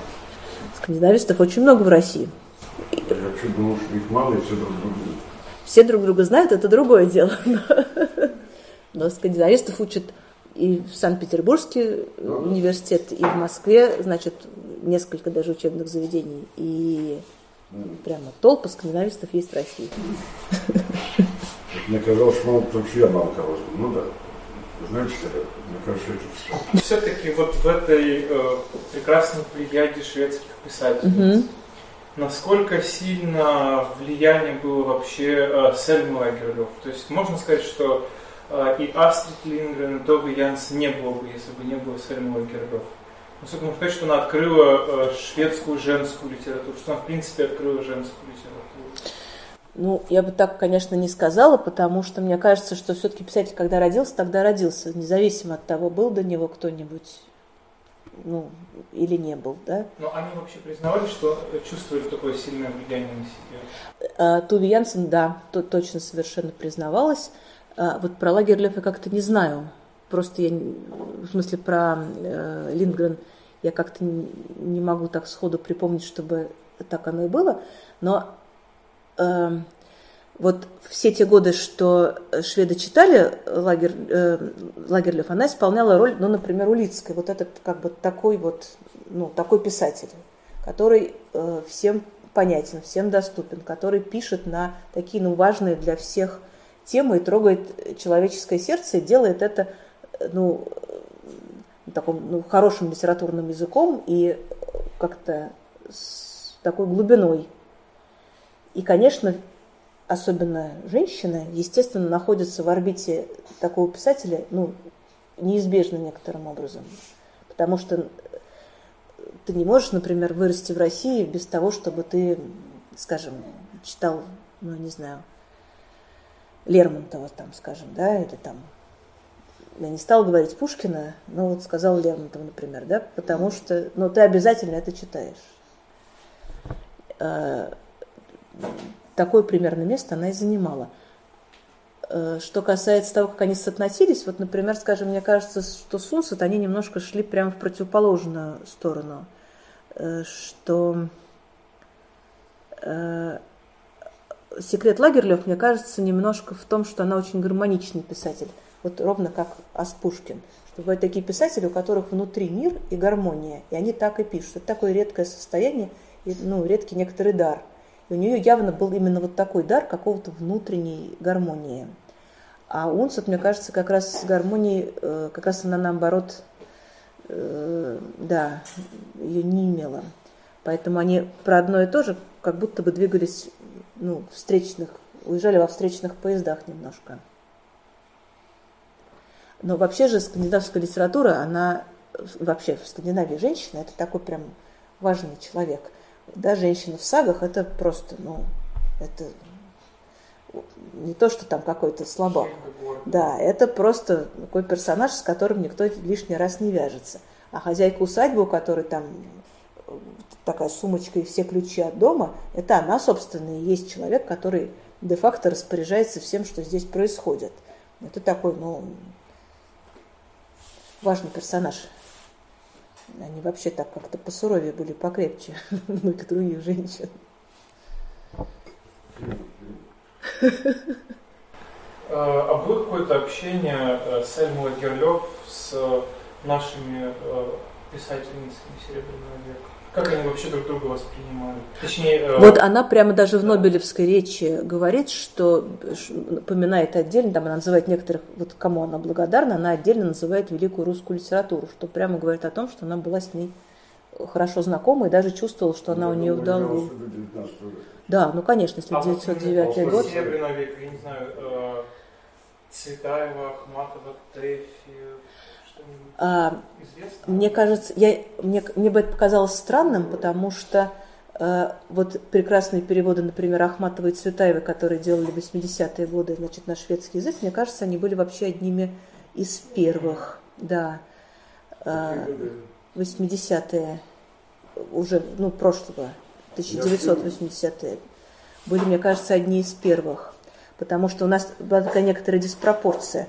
В этот момент русская литература была страшно популярна, но это были такие вот там, ну, Толстой, Достоевский, Чехов, главные такие имена. В то время как из Скандинавии в Россию привозили буквально вообще как просто газончик выстригали, все подряд. Все, все, все прямо очень быстро переводили на русский язык. Нет, был скандинавский бум еще в начале 20 Именно тогда он и был, как раз когда она и жила, да, потому что вот именно в эту секунду был прямо такой...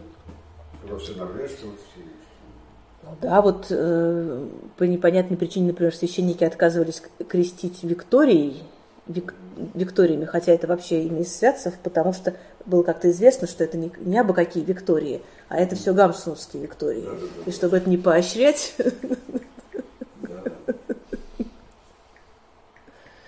то с этим так как немножко боролись.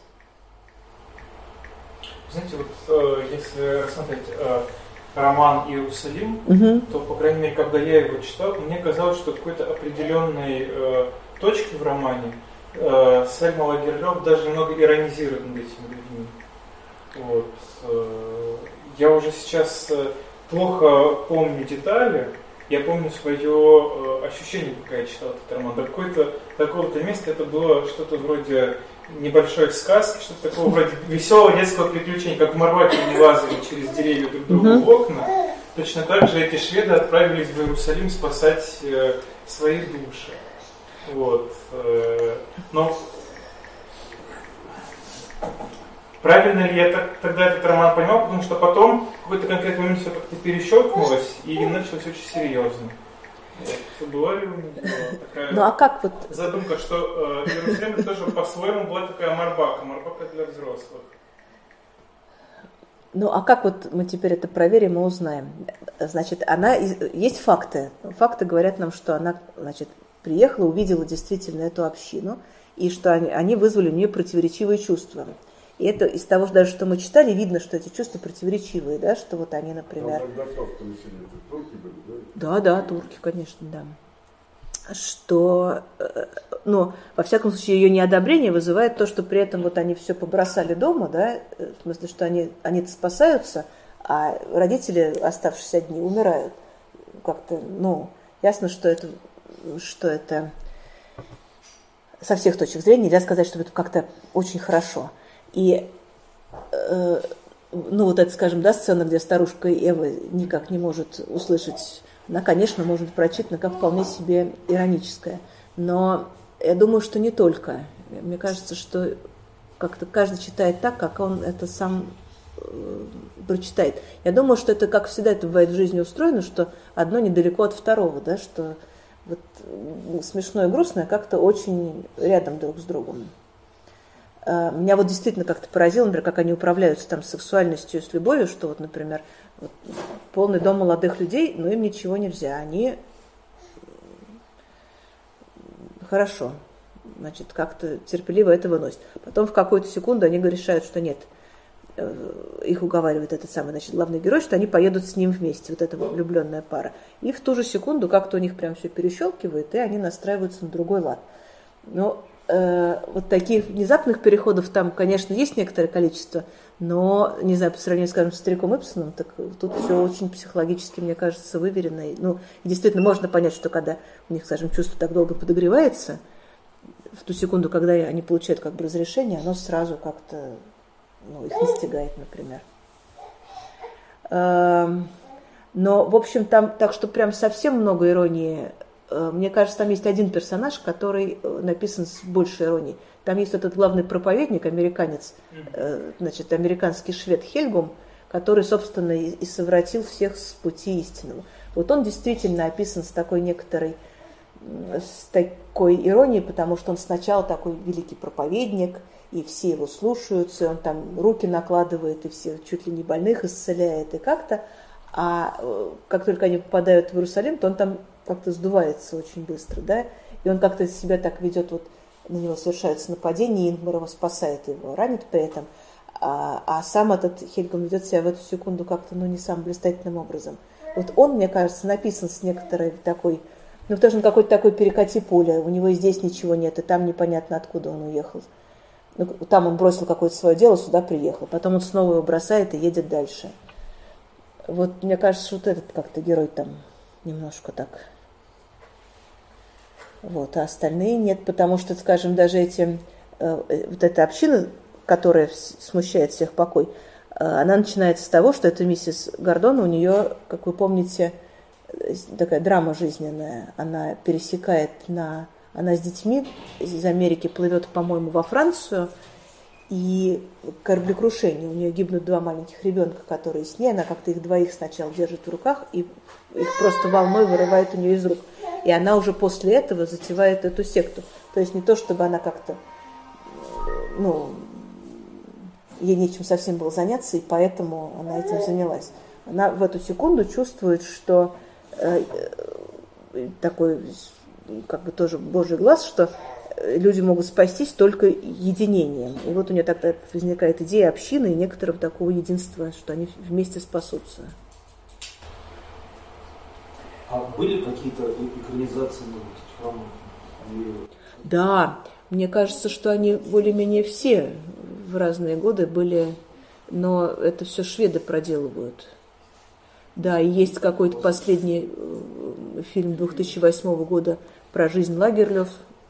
Да-да, это все имеется. Оль, а в переводческом смысле, э, какая ее наиболее такая счастливая судьба в других странах? В Америке, в России? В Америке очень счастливая, да. Вообще у нее переводческая судьба очень счастливая, потому что ее сразу еще вот при, при жизни очень много переводили. Но самая счастливая, мне кажется, была... То есть ее сразу перевели, э, стали читать американцы, а это еще в те далекие годы обеспечивало интерес к ней. Э, да, да, да. Какое она из своих произведений выделяла больше всего? Вот про это ничего не известно, потому что она всегда отвечала уклончиво, как все писатели, там, самое последнее, или вот-вот, да, вот для всего всего можно сказать, да-да-да. Они все мои дети, да? Да-да-да, вот все такого. Все такого рода, да. А, но она, известно, что она мечтала вот написать, что она вела дневники, и когда вот эти вот Марбака, девушка из Марбаки, записки ребенка, это была такая ее мечта их издать, потому что она их много лет вела, а потом как-то уже преобразовала в художественное произведение, которое можно печатать. Была этим очень счастлива. Но э, когда я думаю, что, что как-то что больше всего вообще на разные языки переводится, или как-то сейчас самое актуальное, то это, конечно, ну, помимо, значит, этого самого чудесного путешествия Ницца Хольгерсона, но, естественно, мы-то его знаем в детском пересказе, а речь, естественно, идет про полный роман. Э, значит, трилогия о Левеншольдах, сага о Йосте Берлинге, вот э, Иерусалим и император португальские такие очень известные книжки которые как-то очень много переводят, перепереводят, и все вот это. Вот. Мам, мне кажется... А можно рассказать как сказочные ипостаси? Много еще. Ну да, вы имеете в виду библейские истории. Ну, мы что-то знаем, что-то... Нет, вообще переведено почти все, мне кажется. Э, в том или, или ином виде, вот, довольно много в этом четырехтомнике, в него кое-что не, не вошло из того, что, что было переведено до революции, но до революции ее переводили, вот что называется, с колес.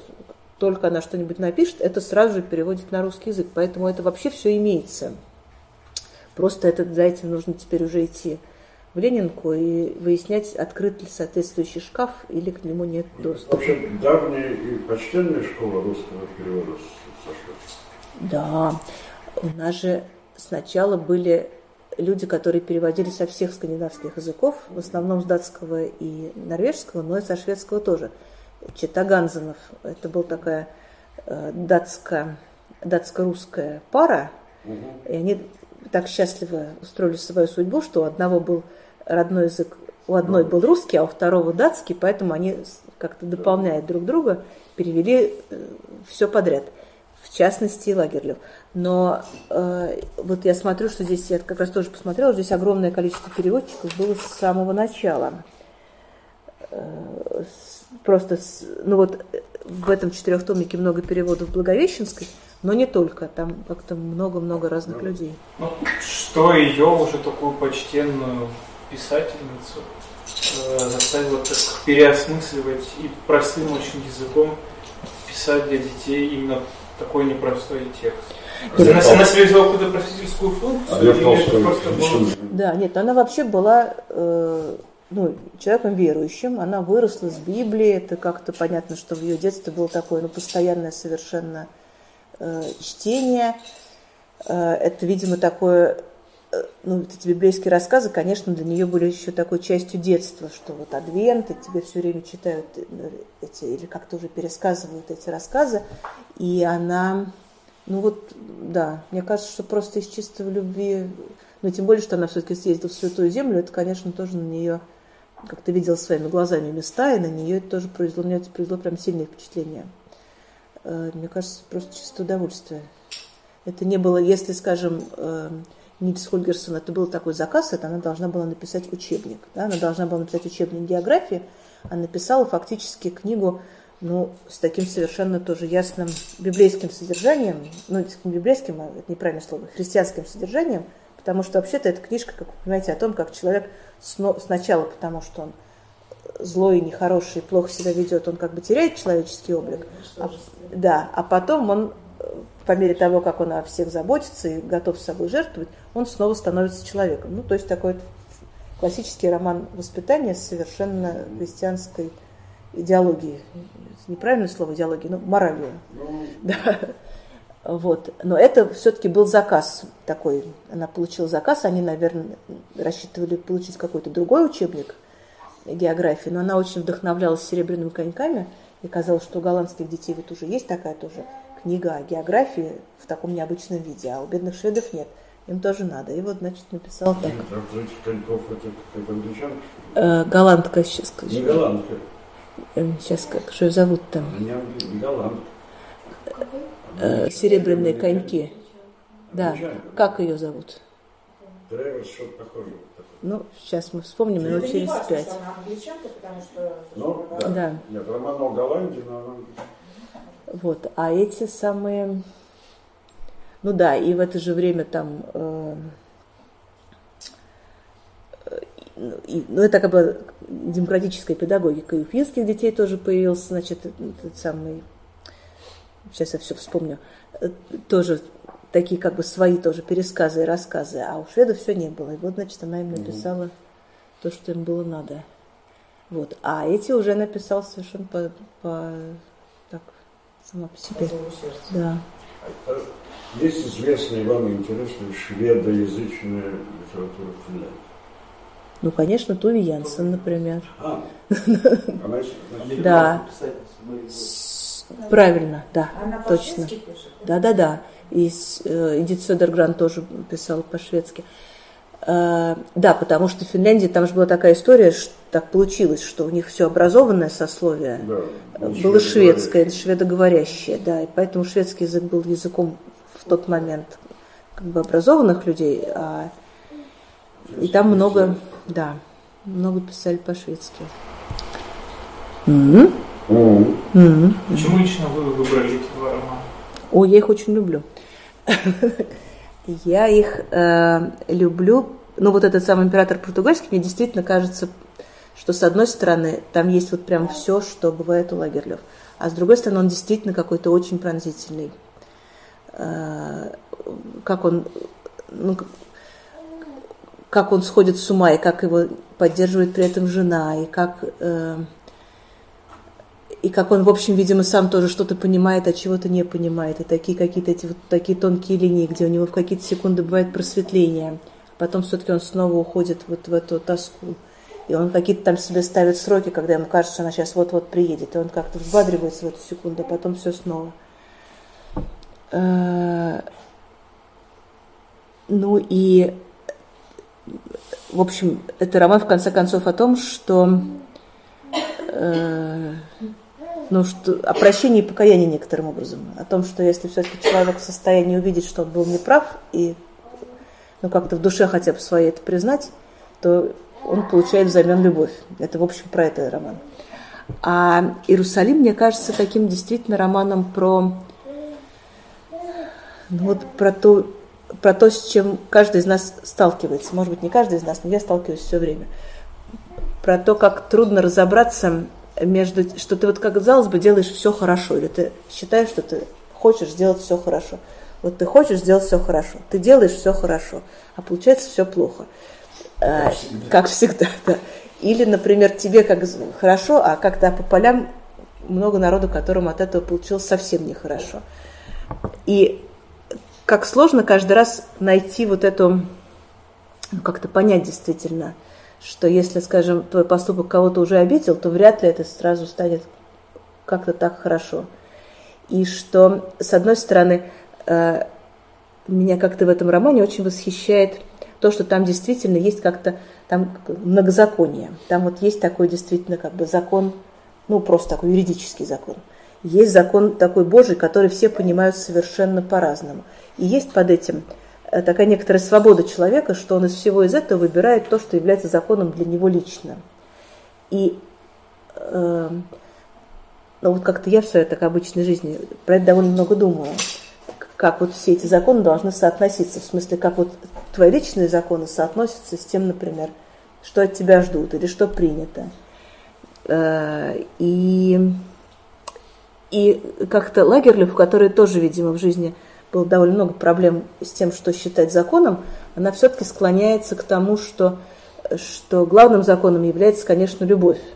И это вполне себе, да, что вот любовь искупает все, и любовь преодолевает все все-таки трудности. А, ну, это такая, в общем, простая, сказал, евангельская мысль, но она, но она не такая простая на самом деле. Жизнь распадается на много частностей. Но она как-то вообще очень сложна и, и в использовании, даже, я бы сказала, в понимании. Поэтому, да, да именно потому что э, ну, что так всегда вот со, со всеми законами все это устроено. Что они, с одной стороны, очень нужны, потому что без них все вообще распадается. Они являются некоторой структурой. А с другой стороны, эта структура является как бы и панцирем, что ты уже внутри этого панциря с трудом можешь пошевелиться и теряешь какую-то живость и какую-то мягкость. И это, в общем, во многом про это, что вот мягкость они как-то быстро теряют, а, а ее им не хватает. Просто я пришла позже, я очень много отвлекалась на всякие, интересные дела. И переживала, помешала тебе все это аудиозаписи, видеозаписи.